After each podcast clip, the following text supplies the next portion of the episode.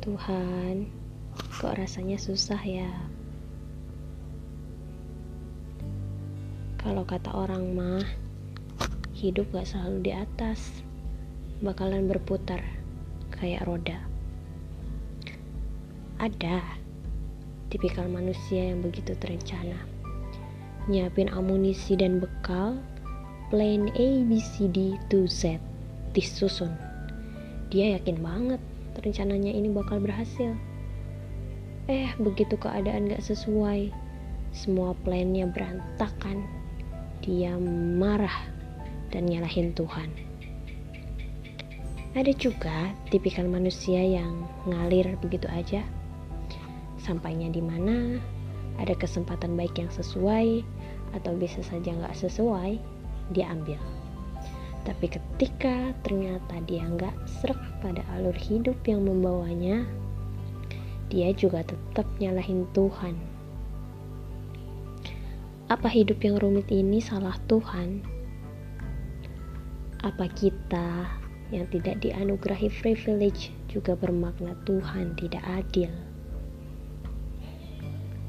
Kalau semua ditinjau dari membandingkan berdasarkan kacamata manusia, antar manusia dengan manusia mungkin kita nggak bakalan nemu. Ya mau yang terencana atau tidak terencana semuanya itu pasti dikasih ujian. Second case ada kalanya kita bilang loh cuma gini kok sulit gak sesulit yang dibayangkan ya ternyata. Tahu gini gak usah khawatir. Kita berbangga diri. Tapi ada kalanya juga kita bilang ih kan gak gini harusnya. Kok susah banget? Kenapa rasanya dipersulit? Tinggal gitu doang. Kok lama? Kok gak bisa? Aku pikir bakalan mudah kita juga bermakna merasa diri seolah bisa. Adakah yang mengalami hal di atas? Hei, sadar. Hal-hal mudah dan hal-hal sulit itu pasti ada. Kadang ada mudah, kadang ada sulit. Bersama kesulitan, ada kemudahan dan gak semua diuji dengan cara yang sama. Contoh sederhana, semisal dalam dunia menyusun skripsi, also known as AKA tugas akhir, ada yang tiba-tiba harus ganti judul. Ada yang tiba-tiba kebijakannya yang ditelitinya berubah.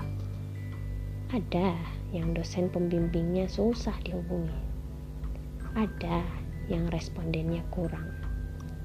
Ada yang laptopnya rusak. Atau ada yang disibukkan dengan urusan lain yang tidak bisa ditinggalkan. Ya, ada banyak jenis kesulitan yang berbeda yang dihadapi masing-masing orang. Kita nggak bisa melawan dan mengelak dari itu. Tapi ada juga begitu banyak kemudahan-kemudahan lainnya yang jarang kita sadari. Dikasih ketawa aja saat kerjain skripsi itu suatu hal yang nikmat yang Tuhan kasih. Punya temen yang saling nyemangatin dan ngucapin selamat atas keberhasilan kita juga hal yang harus kita syukuri. A tiny blessing. Menghargai hal-hal kecil. Biar gak fokus sama besarnya beban. Wong Tuhan kita maha besar. Hei, jangan sombong. Jangan angkuh. Kita manusia yang kecil ini yang jumlahnya miliaran kalau nggak ada yang ngatur semisal si A dan B menginginkan hal yang sama tapi cuma si A yang dapat, bukan berarti si B gagal. Si B punya hal lebih baik di luar sana yang kita nggak tahu. Mampu kita sebagai manusia mengatur keinginan dan kepentingan manusia lain, termasuk perasaannya. Enggak bakal bisa. Makanya kita manusia yang diberi kuasa untuk ikhtiar ini jangan lupa minta kemudahan di setiap langkah dan tingkah atas hal-hal yang kita usahakan. Bumi ini punyanya Tuhan. Universitas kita sejatinya juga punyanya Tuhan. Fakultas kita punyanya Tuhan.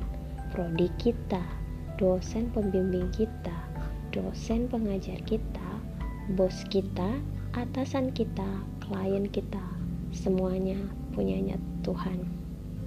Setiap mereka juga punya urusan masing-masing yang mampu menggerakkan mereka untuk mempermudah urusan kita ya cuma Tuhan. Jangan lupa, jangan sampai lupa untuk meminta kemudahan atas segala urusan dan keinginan kita. Jangan lupa sabar, jangan juga memaksakan diri. Gak perlu kok selalu semangat, yang penting bertahan dan maju sedikit-sedikit. Kita manusia beriman, gak sepantasnya kita berputus asa. Suatu hari nanti, pasti kita akan sadar ada banyak pelajaran yang bisa diambil dari banyaknya kerepotan dan kesulitan yang kita alami. Kita makin dewasa tentunya. So, good luck ya.